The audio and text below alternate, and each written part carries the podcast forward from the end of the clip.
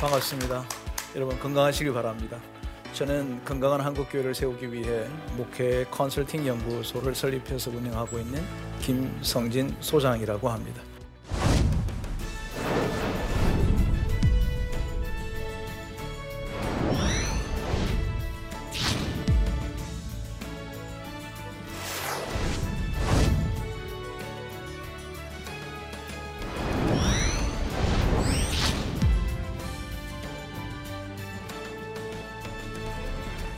여러분 오늘은 어, 떻게 변혁을 좀 할 수 있을까, 어, 좀 어, 탈바꿈을 할 수 있을까 이런 이야기들을 성교적 측면하고 함께 연결해서 이것을 함께 좀 생각해보고 함께 나눠보려고 합니다.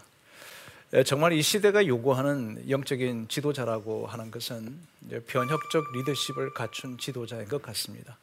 왜냐하면 뭐 워낙에 지금 이 시대가 예, 급격하게 변하고 있는데 예, 우리 교회와 선교 사역들도 역시 이 급격한 변화에 혁신적으로 잘 감당해 나가야 되지 않을까라고 하는 생각이죠. 우리 많은 선교사님들이 선교 현지에서 정말 열심히 일하거든요. 제가 가보면 그 선교사님들의 그 산과 그 사역과 헌신을 보면은 아, 제가 한국에서 편안하게 있는 게 미안하고 부끄러울 정도로 그렇게 열정적으로 해요. 그런데 제가 볼 때 판단할 때는 이제 컨설턴트 입장에서 판단할 때는 그만큼의 성과가 안 나더라는 거죠. 그럼 이제 이게 뭘까? 이걸 어떻게 도와드려야 이분들이 성과 중심적으로 선교 사역을 원활하게 잘 할 수 있을까라고 하는 거죠. 그런 측면에서 변혁이기 때문에 무섭지가 않고요. 도리어 본원적으로 본질적으로 어, 이러한 결과를 창출해낼 수 있도록 우리가 한번 새롭게 해보는 것은 어떨까라고 하는 측면에서 말씀들을 함께 나누려고 합니다. 사실 오늘은 아, 제가 참 비장의 각오를 갖고 준비한 것들이 많습니다. 이게 뭐 어떤 거냐면요, 이거 선교사님들에게 새로운 선교의 모형들을 제가 오늘 소개를 하려고 하는 거죠. 그래서 우리 한국 교회도 예, 또 파송한 우리 교회나 목사님들과 성도들이 예, 오늘 이 강의를 좀 함께 들어서 선교사님들과 함께 그냥 물질적으로만 사람으로만 후원할 게 아니라 전략적인 후원을 같이 해서 고민을 할 수 있어야 되지 않을까라고 하는 겁니다. 그럼 이제 새로운 선교 전략, 변혁적 선교 전략이 뭐냐면 사람을 사람답게 살아갈 수 있도록 돕자. 그러려 그러면 사들이 살고 있는 그 마을을 마을과 도시를 새롭게 해서 사람이 사람답게 살아갈 수 있도록 하는 사역을 해야 되지 않겠냐라고 하는 거죠. 여러분 그게 뭐 새로워요? 사실은 우리가 해야 되는 본원적인 일이라고 하는 거죠. 사람이 사람답게 살아갈 수 있도록 도와가는 사역을 해 나가자. 이게 선교 전략에 제가 오늘 제안하려고 하는 첫 번째입니다. 여러분 그렇다면 보십시오. 우리 교회들이 우리 선교사님들에게 후원을 하잖아요. 뭐 지원을 한다 이러면 이제 프로젝트가 어떻게 진행되느냐 하면 선교사님들이 사역하고 있는 그 도시와 그 마을에 가서 그 마을을 우리 한국에 있는 여러 뭐 청년들이든 성도들이 함께 단기 선교를 가더라도 그냥 단기 선교 가서 뭐 여기 한번 가보고 저기 한번 가보고 할 게 아니라 그 도시 마을 전체의 환경을 바꾸고 미화를 바꾸고 이렇게 해 나가는 사역들을 해 나가자. 그 도시 저기 선교사들이 사역하고 있는 그 마을 하나를 정말 사람들이 살기 좋은 마을로 바꾸내는 것. 저는 앞으로 우리 한국 선교가 이렇게 변화돼야 된다고 생각하는 거죠. 도시를 바꾸지 않고 여러분 예를 들어서 아주 낙후한 도시가 있어. 거기 학교 건물을 예쁘게 세웠어. 어떤 의미가 있을까요? 아, 여러분 제가 그런 데 많이 가봤어요. 도시는 정말 낙후해가지고 그냥 거리는 전부 다 그냥 쓰레기로 나뒹굴어져 있고 또랑은 다 막혀져 있고 그런데도 불구하고 건물이 너무 예뻐요. 그런 건물이 그 예쁜 예쁜데 그 사람들이 어떤 것을 들까?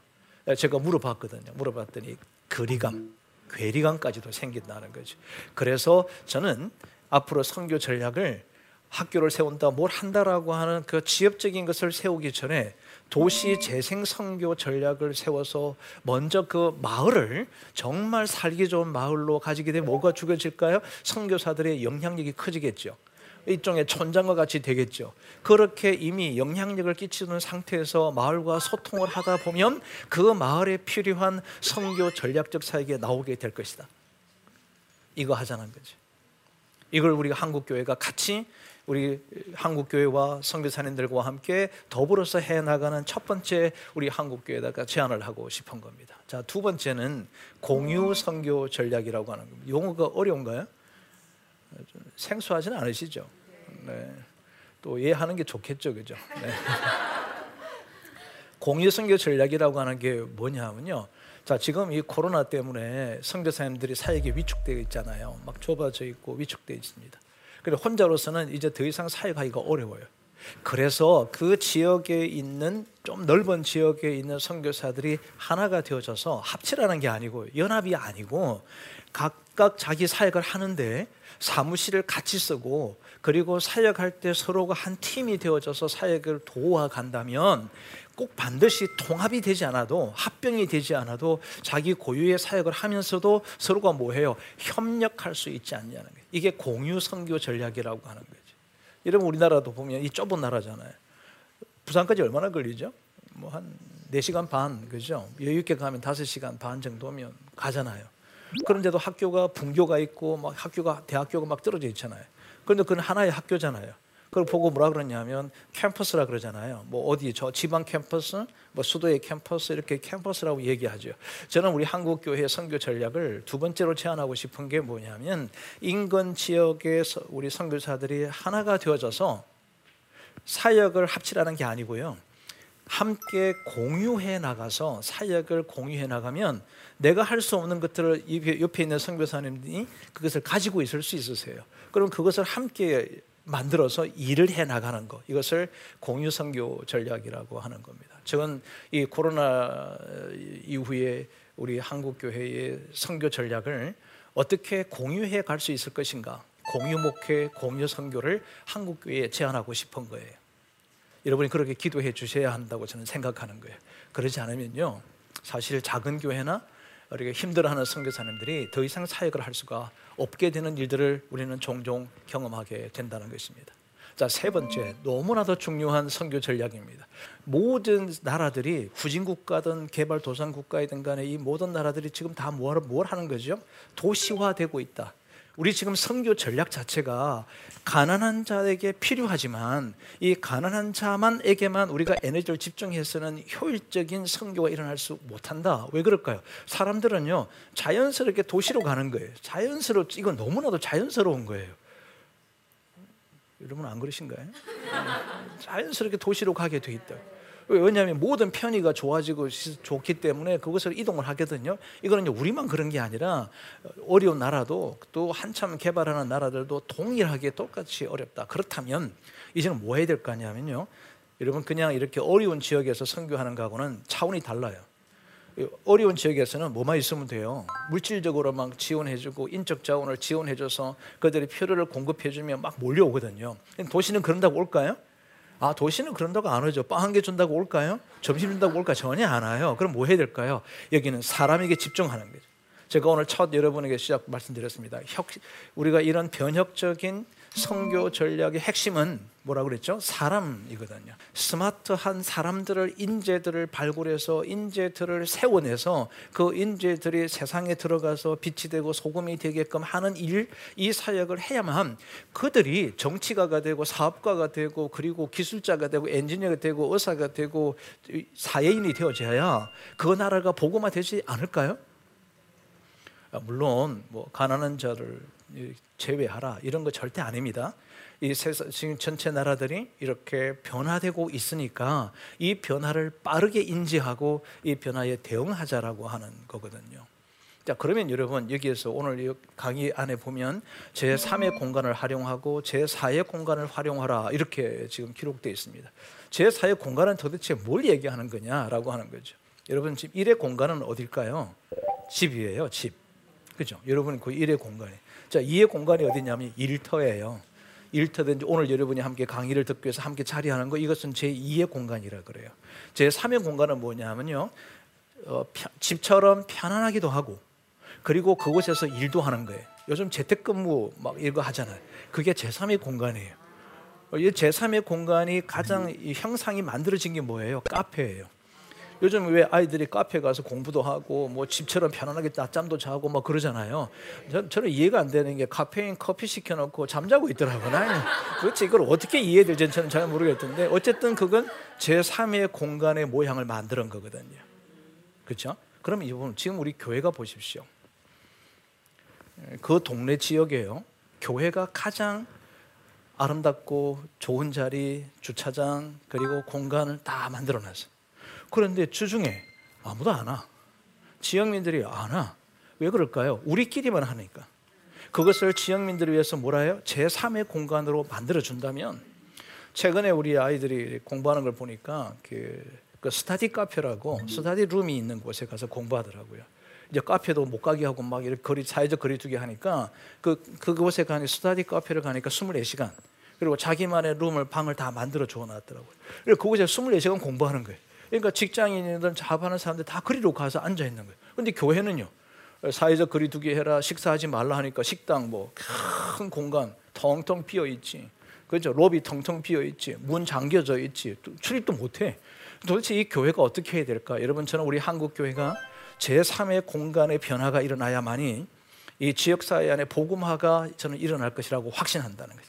그와 똑같이 우리 선교 전략이 농촌에서도 해야 되지만 그 시골에서 도시로 나오는 그 아이들이 담을 수 있는 제3의 공간으로 연다면 대부분 제3의 공간 해라 그랬더니 아, 목사님, 소장님, 우리 선교지에 이 도시에서 그 사무실 하나 렌탈 하려 그러면 돈이 얼마 들어가는 줄 아십니까? 그러는 거예요. 아니 왜 건물을 얻냐? 아니 그 건물이 있어야만이 사람들이 모이는 게 아니지 않냐? 어느 시대 지금 시대는 그렇잖아요. 여러분 지금 교회 꼭 난 출석을 안 해도 예수 믿는 사람인 것을 우리가 인정하는 것과 유사한 것처럼 그들이 예수 믿고 제 3의 공간에 사무실을 주일만 빌린다든지 어떤 뭐 노는 학원을 빌린다든지 얼마든지 할 수 있거든요. 그렇게 제 3의 공간을 활용하라. 이게 저는 새로운 선교 전략에 굉장히 중요한 어떤 초점이 될 것이다. 이렇게 확신하고 있습니다. 그럼 제4의 공간은 뭘까요? 여러분 제 4의 공간은 뭐냐면요. 제 3의 공간과 동시에 온라인으로서 모든 것을 한다는 거죠. 이제 온라인 처치라 해서 온라인 교회를 세운다는 겁니다. 온라인 안에서 온라인 그 안에서 활동을 하는 거예요. 여러분 이것에 대한 입장을 제가 좀 해드리겠습니다. 우리가 20대, 30대 한국 우리 그리스도인들이 이제 온라인에서 예배를 드리고 어, 이렇게 지금 뭐 이렇게 1년이 돼가고 이렇게 넘잖아요. 이렇게 이렇게 익숙해진 거예요. 그래서 이들에게 물었어요. 너희들이 이게 팬데믹이 다 끝난 상태에서 교회로 갈 거냐 이렇게 물었더니 28%가 교회로 왜 가야 됩니까? 이렇게 답을 했다는 거예요. 자, 이 말은 뭘, 뭘 무엇을 의미하느냐 하면 이미 이제 편의주의가 너무나도 우리의 삶 속에 밑이 뿌리 박히다 보니까 굳이 교회까지 갈 생각이 없다는 거예요. 뭐로 한다는 거죠? 온라인 안에서 내가 신앙생활을 하고 싶다. 그렇다면 지금 발빠르게 우리 교회가 뭘 해줘야 되느냐면 온라인 안에서도 교육과 훈련과 예배와 지역사회 섬김과 교제와 소그룹과 일대일과 이럴 때는 막 아멘 해줘야 내가 숨을 멈추거든. 그래야 숨도 쉬고 그러잖아요. 근데 그렇게 그렇게 공간을 온라인 상에서 할 수 있도록 우리가 길을 열어주는 거죠. 그 길을 열어줘야만이 그들이 그들에게 접촉점을 복음의 접촉점을 가질 수가 있다는 거예요. 저는 온라인 상태로만 멈추는 머무는 것에 대해서는 반대합니다. 그럼 뭐가 될까요? 온라인과 오프라인의 융합입니다. 이게 제 사회 공간이에요. 그러니까 온라인에서도 만나고 그들을 초대해서 오프라인을 만나자. 그러면 이 온라인과 오프라인의 매개체가 뭘까요? 멘토링이라는 거죠. 이 멘토링을 통해서 오프라인, 온라인에서 있는 친구를 이 성도를 맨투맨을 만나서 멘토링을 통해서 오프라인 쪽으로 초대해가는 이것이 교차하는 거지. 계속 교차해 나가는 이 공간을 보고 저는 제 4의 공간이다. 그러니까 앞으로 우리 한국 선교사님들이 제 3의 공간과 제 4의 공간을 100% 활용하는 변혁적 선교 전략을 가지셔야 될 것 같아라고 저는 주장하고 있는 거죠.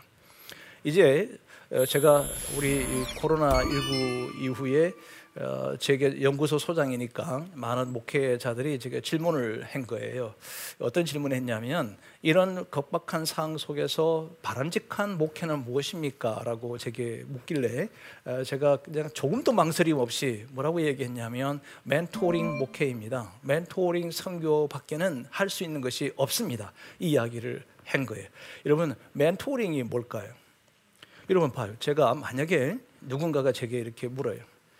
소장님께서는 어, 나중에 이제 은퇴를 하거나 또 이렇게 나이가 들어가시면서 가장 바람직한 삶의 목적이 뭐라고 생각하십니까라고 묻는다면 저는 어, 서슴지 않고 저는 인생의 서성이 되고 싶다. 누군가의 인생의 서성이 되고 싶다. 그것을 한마디로 멘토가 되고 싶다. 이 이야기를 한 거예요. 예수님은 우리에게 영원한 멘토이십니다. 그렇잖아요. 그분은 우리의 인생의 삶과 영혼의 길이 어떻게 걸어가야 될지를 가르쳐 주신 분입니다. 그러면 우리가 그분의 가르침을 따라서 멘토링을 통해서 우리가 이만큼 성숙했다고 한다면 이제 이 지도자들이 그 나라든 선교지든 우리 한국의 국내이든 여러분이 만나는 누구든지 간에 그들에게 정말 훌륭한 인생의 멘토가 되어야 되지 않을까요?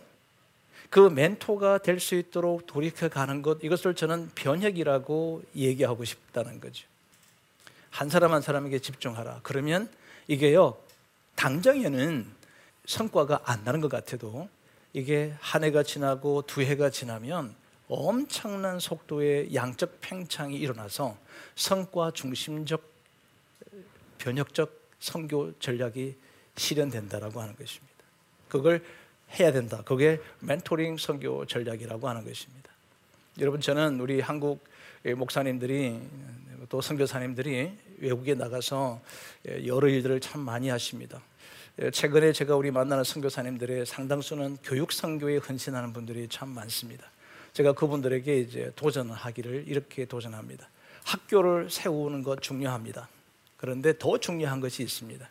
그 나라에 인재를 길러 주십시오. 인재를 길러 달라고 부탁드렸습니다.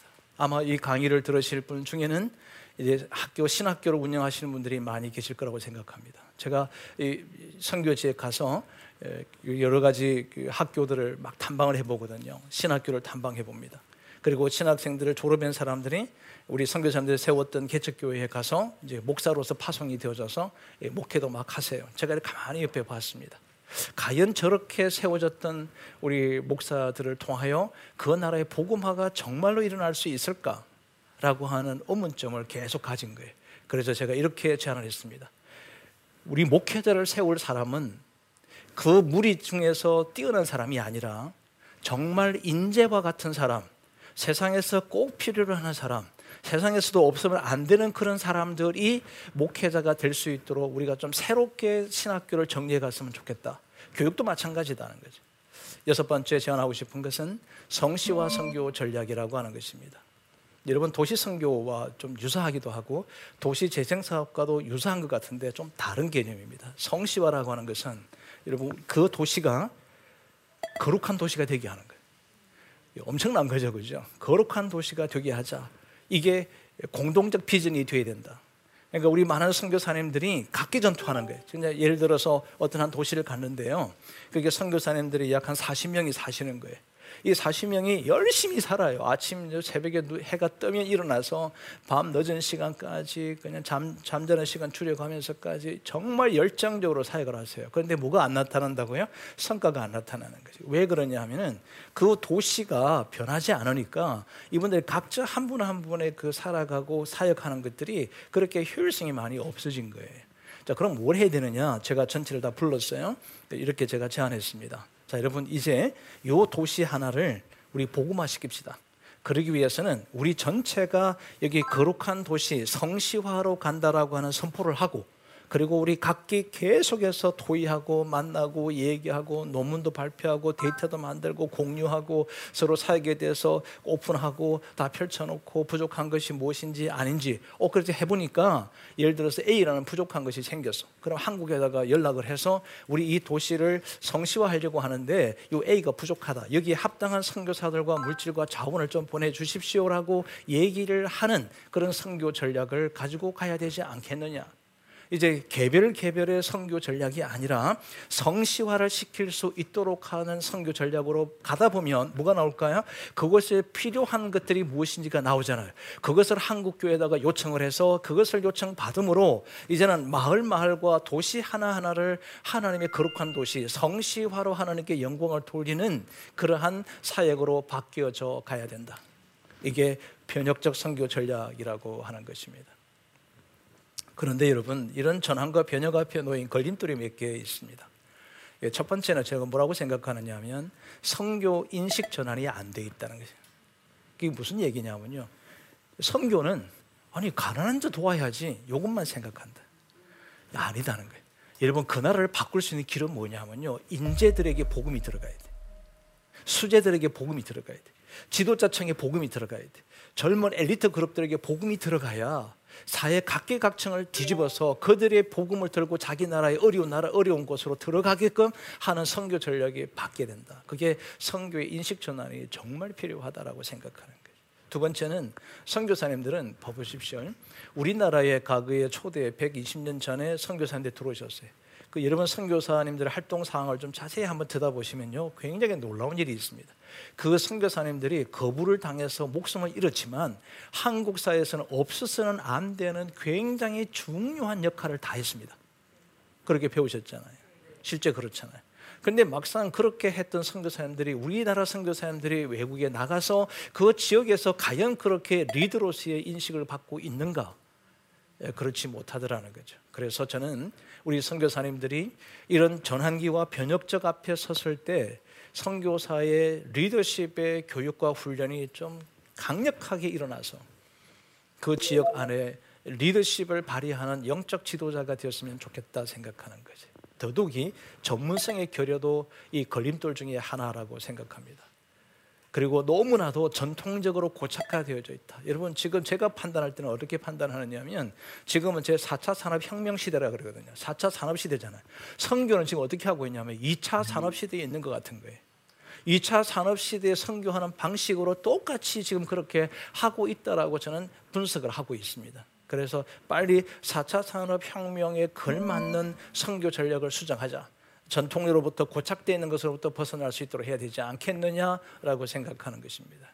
여러분 결국은 그 하나님의 나라가 하나님의 나라가 되게 하는 건데 이 하나님의 나라가 되게 하는 것은 사람을 통해서 일어나는 거지 그냥 자연스럽게 일어나는 것이 결코 아니다는 겁니다. 목회와 선교의 본질은 하나님의 사람을 세우는 것에 있다라고 하는 것을 기억하면서 우리는 기능적 선교에서 사람 중심의 선교를 가야 되고 더 나아가서는 인재 육성과 인재 양성 중심의 선교 사역들이 일어나야 되지 않을까라고 하는 것입니다. 네, 오늘 저는 여기까지 여러분에게 좀 강의를 해 가려고 합니다.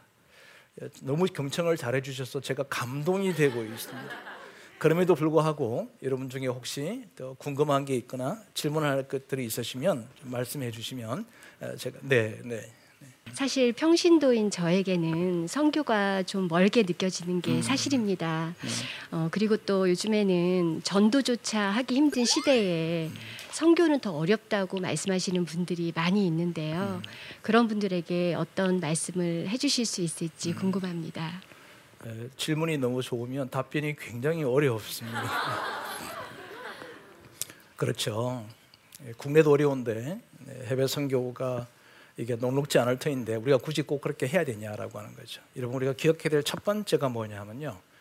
우리가 먼저 복음의 빛을 줬다는 것입니다. 우리 한번 상상해 봅시다. 지금부터 120년 전 우리나라 삶을 대충 그림을 그리시죠? 진짜 그리시세요?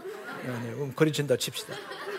네, 그런데 서양은 그때 뭐 했어요? 서양은 자동차가 굴러다녔고요. 이런 곳에 있었어요. 그죠? 그 사람들이 여기까지 비행기가 있었어요? 없었어요. 그냥 몇 달 동안 배를 타고 와서 우리나라 이 아무도 알지 못하는 이곳에 사전 답사도 안 해보고 선교지 답사도 안 해본 상태 이곳에 와서 목숨을 내 걸고 아무것도 모르는 곳에서 자기들의 이곳에 했잖아요. 왜 했을까요? 이게 너무 좋아서 한국이 너무 살기 좋아서 공기가 맑고 공해가 없고 공장이 없으니까 좋아서 그랬을까요? 아니죠. 주님께 받았던 복음의 빛 때문에 그것을 알지 못하는 자들에게 다가서자라고 하는 거죠. 여러분 한국은요. 복음을 모르는 사람이 있을까요? 예수님 모르는 사람이 있을까요? 하나님 모르는 사람이 있을까요? 교회가 어떤 곳인지 모를까요? 다 알아요. 그런데 여러분, 우리 가까운 나라만 가도요, 도대체 교회가 뭔지 하나님이 누군지 주님이 누군지를 전혀 몰라요. 여러분 저 우리들은 복음이 빚을 진 자들입니다. 그러면 복음을 빚을 갚는 것은 너무나도 당연하지 않을까? 이것이 제가 첫 번째 드리고 말씀이고 두 번째는요. 한국뿐 아니면 주변에 있는 나라의 선교지에 가서 목숨 내놓고 살만한 사람들이 별로 없습니다. 왜 그러냐? 우리 한국적 사고 의식 구조와 사고 구조는요. 하나님을 향하는 헌신이라고 하는 것이 복음을 갖는 순간부터 자연스럽게 갖게 되는 굉장히 놀라운 의식이 있습니다. 근데 이게요 다른 나라 사람들 선교사님들하고는 엄청난 차이가 있는 거예요. 여러분 보십시오. 복음을 제한하거나 복음을 핍박하는 곳에서 어떤 사람이 복음을 전해야 될까요? 우리 평신도처럼 우리 한국 문화에 나는 좋으니까 이렇게 사는 분들로서는 그곳에 가기가 어렵죠. 예, 그곳에 가야 될 분들이 계시는 겁니다. 가야만이 우리의 복음의 빚을 갚을 수가 있는데 누가 가야 될까? 이 국내 선교 선교는 동질 문화이기 때문에 저 복음의 전도가 쉬워지는데 낯선 곳에서 할 수 있는 사람은 정말 자기 목숨 내놓고 갈 수 있는 사람이 필요하다. 그렇지 않으면 그 나라의 그 영혼들은 정말 하나님과 관계없는 영혼이 될 수밖에 없다. 그래서 우리를 대신해서 간 거예요. 사실은 여러분을 대신해서 선교사가 갔기 때문에 우리는 마땅히 그들을 지원하고 함께 기도하고 함께 후원하는 것은 너무나도 마땅하지 않을까 생각합니다. 저는 여러분이 오늘 이렇게 경청해 주신 것만도 감동이 되어져서 제가 많이 은혜가 되고 좋았습니다. 모쪼록 오늘 변혁적 선교 전략 컨설팅의 그 내용들이 우리 한국 교회와 또 우리 한국 선교사님들에게 새로운 지평이 열려져 갈 수 있는 귀한 계기가 되기를 진심으로 바랍니다. 감사합니다. 네, 고맙습니다. 이 시대가 요구하는 영적인 지도자라고 하는 것은 변혁적 리더십을 갖춘 지도자인 것 같습니다. 그럼 이제 변혁적 선교 전략이 뭐냐면 마을과 도시를 새롭게 해서 사람이 사람답게 살아갈 수 있도록 하는 사역을 해야 되지 않겠냐라고 하는 거죠. 두 번째는 공유 선교 전략이라고 하는 겁니다. 좀 넓은 지역에 있는 선교사들이 사역할 때 서로가 한 팀이 되어져서 사역을 도와간다면 협력할 수 있지 않냐는 거예요. 자, 세 번째, 온라인과 오프라인의 융합입니다. 온라인에서도 만나고 그들을 초대해서 오프라인을 만나자. 그러면 이 온라인과 오프라인의 매개체가 뭘까요?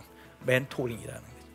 이제 개별 개별의 선교 전략이 아니라 성시화로 하나님께 영광을 돌리는 그러한 사역으로 바뀌어져 가야 된다. 이게 변혁적 선교 전략이라고 하는 것입니다. 이 하나님의 나라가 되게 하는 것은 사람을 통해서 일어나는 거지 그냥 자연스럽게 일어나는 것이 결코 아니다는 겁니다.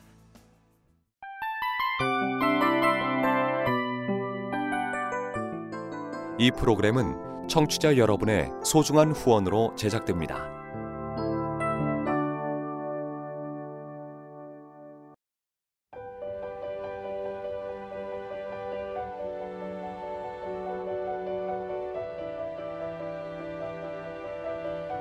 세상에는 수많은 교회들이 있지만 더 깊이 있는 말씀 강해를 찾기 위해 크기로만 교회를 선정하지 않습니다. 보다 좋은 영적 콘텐츠를 더 많이 나누기 위해 방송비를 받지 않습니다.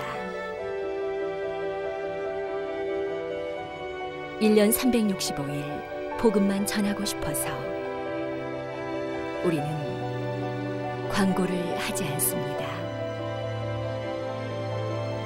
온누리의 복음을 땅끝까지 CGN TV와 함께 땅끝 성교사가 되주세요.